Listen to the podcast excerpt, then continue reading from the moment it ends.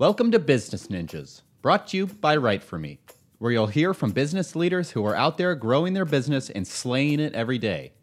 Learn from the masters. Let's get started. Hi, and welcome to another episode of Business Ninjas. I'm happy to be here today with Shara Turner, Clinical Director of Sabino Recovery. How you doing today, Shara? I'm doing well, thank you. Well, I appreciate you spending some time with us here on Business Ninjas please tell us a little bit about yourself and about Sabino Recovery? Oh, that's a big question. um, well, I have been at Sabino Recovery for about three and a half years. Uh, I started my career in public health. Um, I was treating dually diagnosed uh, individuals with, you know, anywhere from schizophrenia to psychosis, um, bipolar, with uh, usually a substance abuse diagnosis. And in the public sector, there's not just not a lot of resources. So it's a really a focus on medication and stabilization. And then I found Sabino, which is a trauma facility. We are private pay, privately owned. Um, and really everything we do is through a lens of trauma. It's never about what ha- what what's wrong with you. It's always about what happened to you. Um, and that's I just think the work is so beautiful and much more sustainable uh, than that medical model that I was talking about. Uh, uh, you are preaching to the choir. I yeah. truly feel that medication is about suppressing people's emotions, not getting at the root cause of why they are where they are in the first place. So, absolutely. now, tell me a little bit more about your background. How did you end up at Sabino? Yeah, so I actually was a stay-at-home mom for almost 13 years, and uh, through that process, I got my master's online and thought, well, when the last kid's going to be out of the house, I got to do something with my life. And I always had a, an affinity for the mental health field. Um, you know, growing up, people always kind of came to me for advice. So I was like, maybe I'm really good at this. Um, and I actually had a, a, my first husband was an alcoholic and actually passed away very young of alcoholism. So I think that I've got a heart for for what I do. I'm also a trauma survivor. Um, you know, and just realize that people can really transform their adversity into something positive, and that's where healing happens. Um, the day I walked into Sabino, I just felt like I was at home. And that is just really, again, like I talked about their approach to treating mental health and substance abuse issues is just such a holistic, integrative, person centered, um, loving approach. Uh, no stigmatization. We don't pathologize people. We're really just getting underneath that root cause of what's what that major dysregulation is coming from.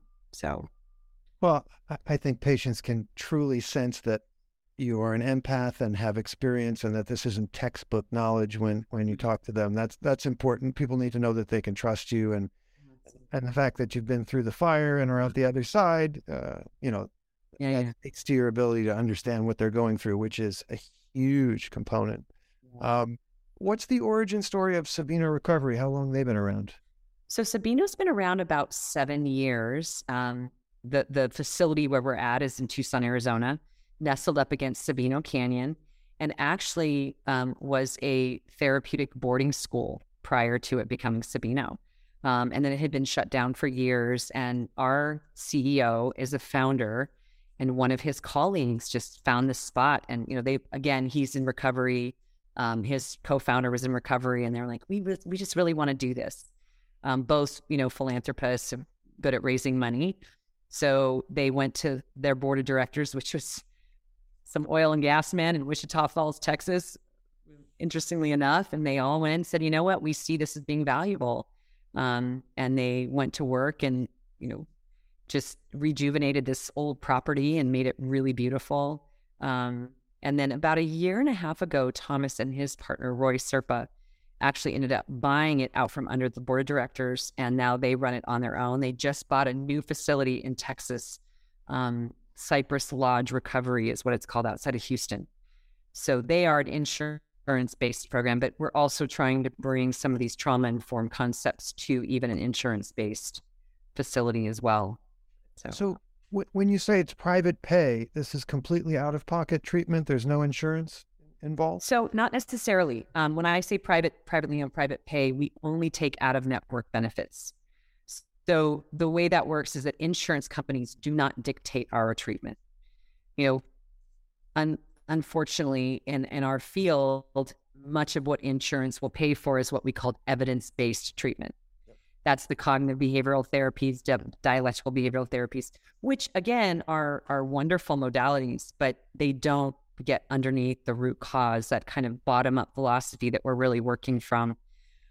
I have seen a little bit of a shift in insurance companies lately that they're coming around to some of the more experiential modalities that tend to be really, really effective. Um, but what we do is we do take out of network benefits. So people that have a plan that we can work with will run their benefits, and then we can take a discount off the top of the price of treatment. Um, and once they come in the door, no matter what their discount is, whether they meet criteria or not, with the insurance companies, they get to stay that 35, 45 days no matter what. So. It must it must be frustrating that the insurance companies are so quick to cover every prescription pad that is uh, emptied out in, in the industry, but not necessarily some of the cutting edge approaches that are effective and that, you know, people need something other than just suppression.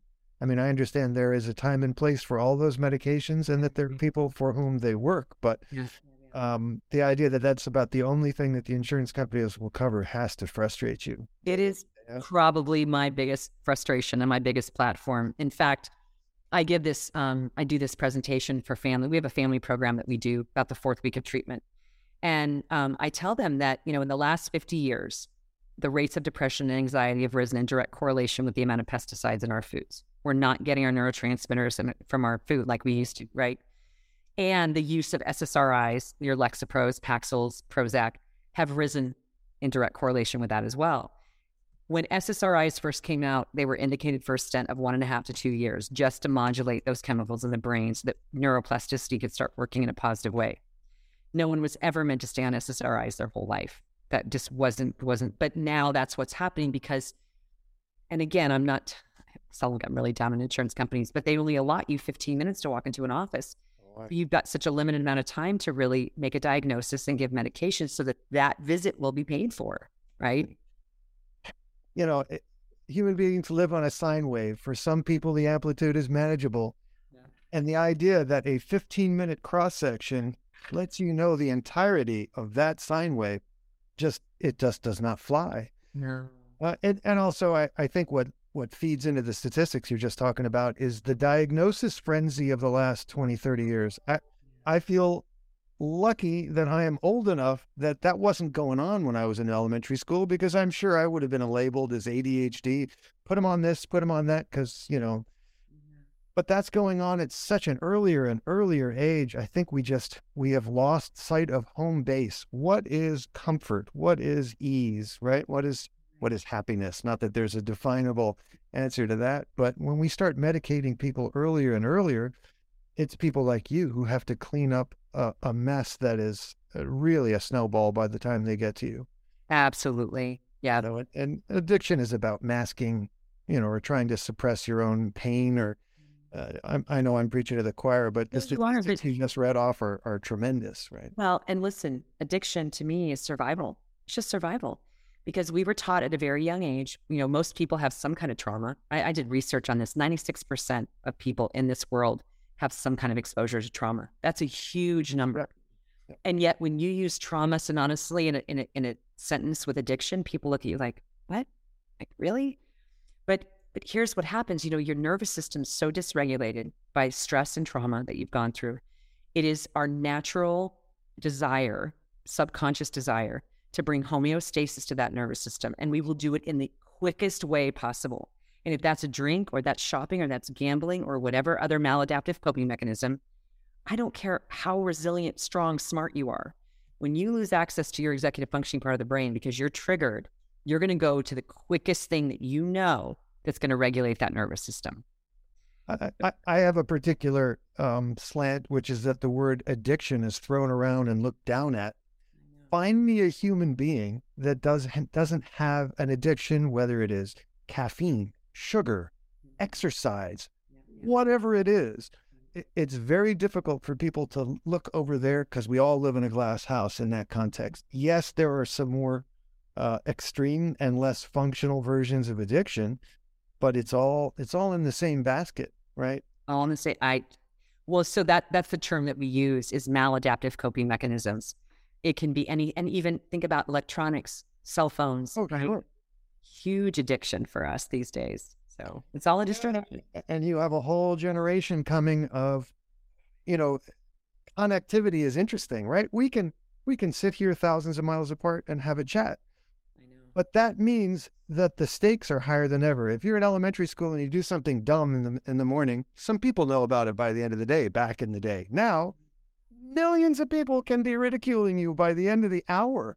So, in terms of the the social pressures and anxieties on our kids, I cannot imagine this next generation of cycle through through um, facilities like yours because uh, and uh, and that that doesn't even speak to the last couple of years. Tell me about how Sabino's business grew during COVID. Unfortunately, I mean, you know, some level of depression or anxiety touched just about everyone in the last couple of years. I'm I'm hopeful that there's an upside to that, which is systemic em- empathy.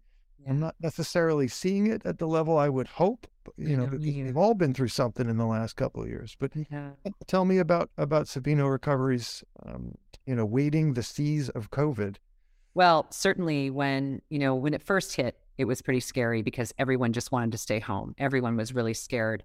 But as the dust started to settle and people realized that not connecting to the outside world was absolutely not sustainable, we started getting people in just in groves. I mean, our census went up exponentially and then we were on a wait list. And so it was really interesting how quickly that shift happened.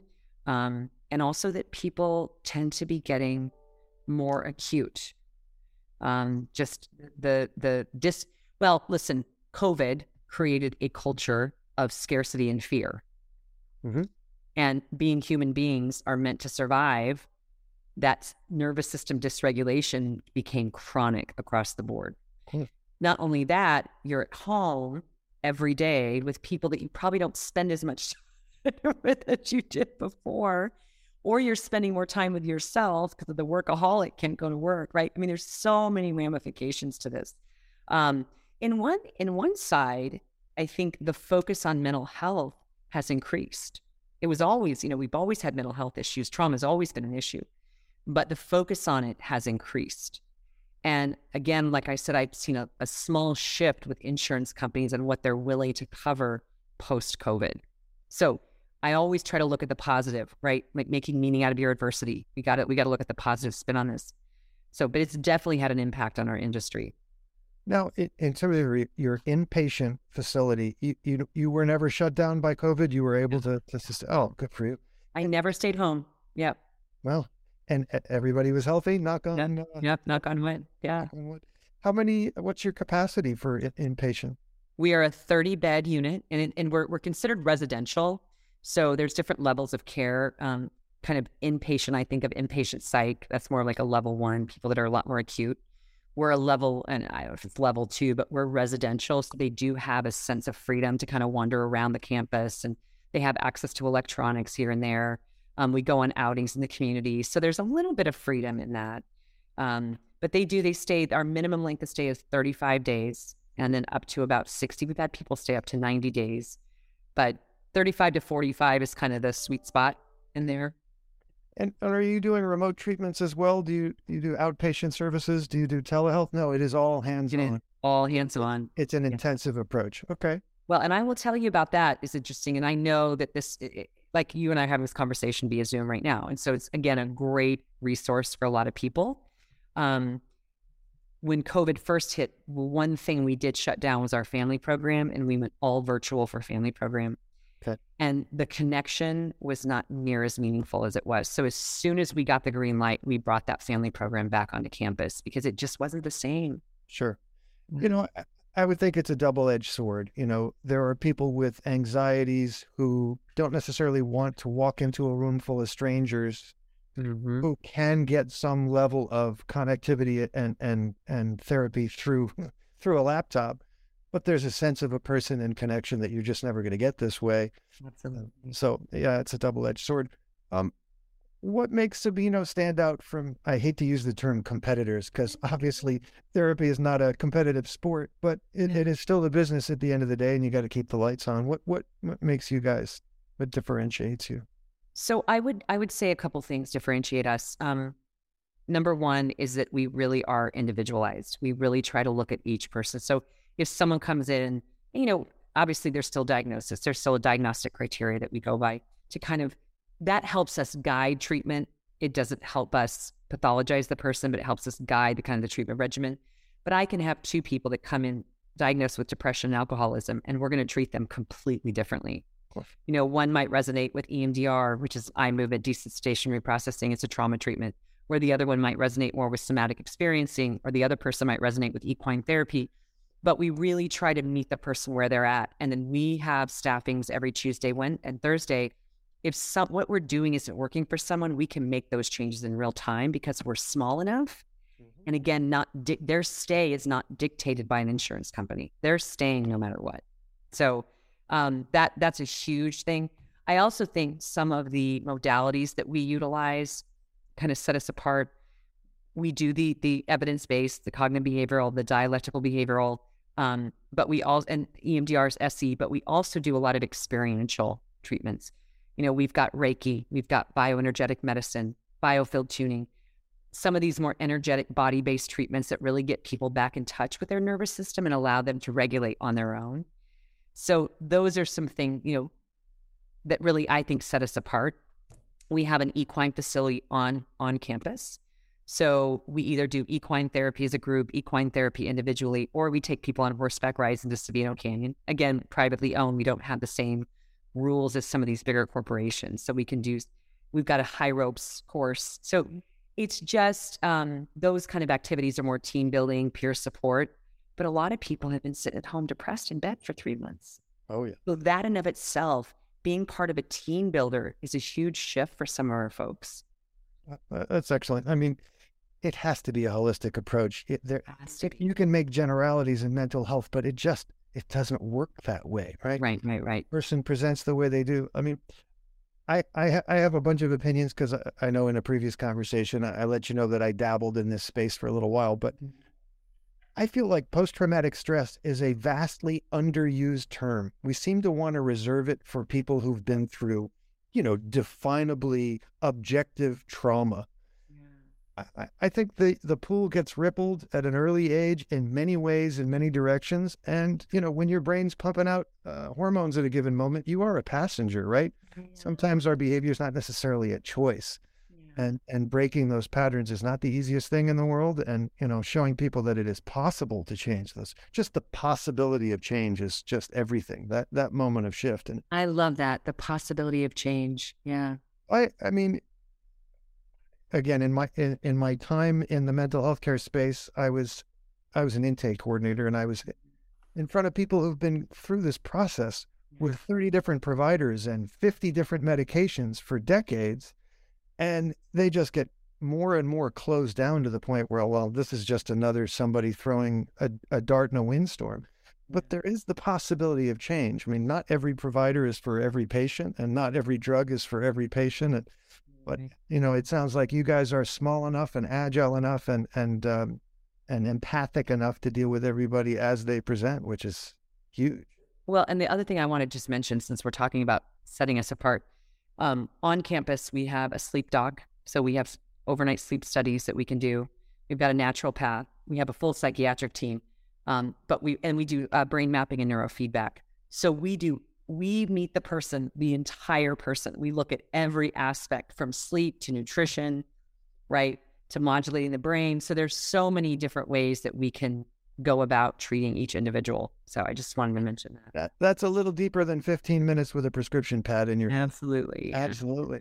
Now, in terms of getting your message out to prospective clients, uh, tell me about content and, and how you guys have marketed Sabino Recovery. What are you doing to get the story out? Yeah. So we have a yeah, we have a website which we've made a lot of changes to here and there. We have a full outreach team. So we've got people, you know, we've got someone in California, we've got someone in Texas, we've got someone in Denver, New York, and they really just go around and obviously share the word about what Sabino is doing, as well as if somebody calls in and is not appropriate for our level of care or financially can't afford it, we're going to find them a resource. We're not just here to bring people in, we're also here to help as many people as we can find the right treatment for them. So that's a really big part of what they do. Um, you know, I'm going to a conference next week. I'm I'm going to New York in March to speak at a conference too. So, you know, I like to get out there and just spread the word about what we're doing. Um, but you know, that's that's as much as I know about the marketing piece of it. there are people for that. Yeah. Yes, there are for sure. You have people. Um, now, are the vast majority of your patients uh, or clients, however you like to refer to them, from Arizona, or are they coming from the four corners of the states? Oh yeah, they're from all over. I mean, actually, the lowest number of census of people is from Arizona. Well, From, yeah, we get them really from all over. any particular age or demographic that seems to just drop in the slot at Sabino, or you're across the spectrum? You know, that's really interesting because it is really across the spectrum. I mean, we've had people that just came in on their 18th birthday and still in high school, all the way up to the 79 year old man who just really wants to quit drinking. You know, has been doing the same thing his whole life. So I, I could, I just don't even know that there's a trend that I could identify in my almost four years there. It's, it's really runs the gamut. Well, once again, that's that speaks to your flexibility and your Yeah. ability to deal with what's in front of you and who who is actually in front of you, not as a concept, but as a human, which is important. Yeah. What is something you'd like to be celebrating personally and professionally one year from now? Oh, good question. I haven't thought about that. Well, good. We like to. Personally, I'd like to celebrate having a little more work life balance. You know, we talked about those maladaptive coping mechanisms. I might Amen. work half one. Yeah. When you figure that out, you let me know. I'll let you know. I will put Uh, out a, cur- a course curriculum on that.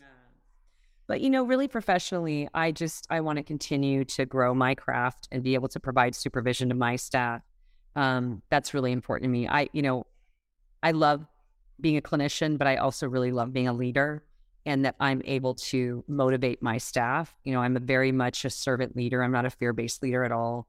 Um, so to continue doing that work and maybe even do some leadership, you know, I do a lot of clinician type trainings, but maybe do some leadership type trainings and get more involved with the outreach efforts of Sabino. I think that's really the direction I want to go in because I think more people.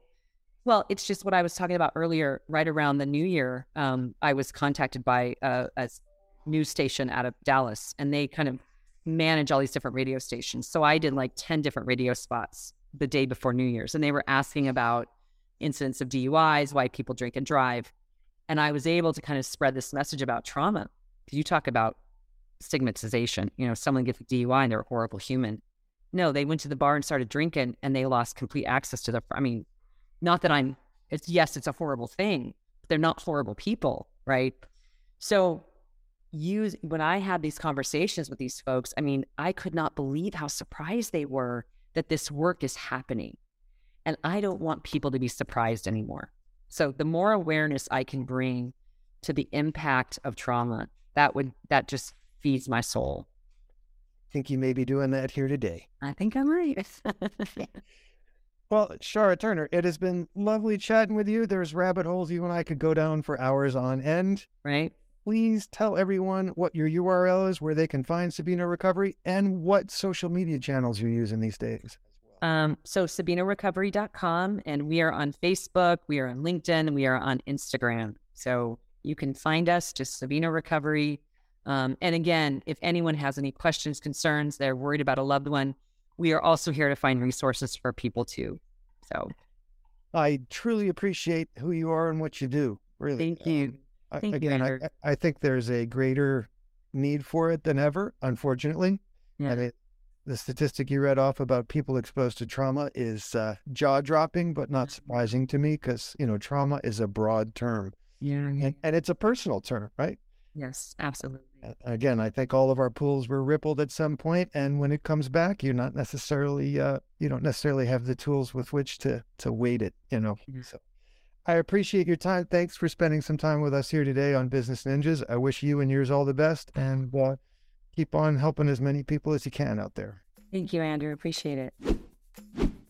Hey, are you a business ninja? Want to be interviewed like this? Give us a shout. Go to www.writeforme.io, W R I T E F O R M E dot I O, and schedule a time to meet with us, and we'll make it happen.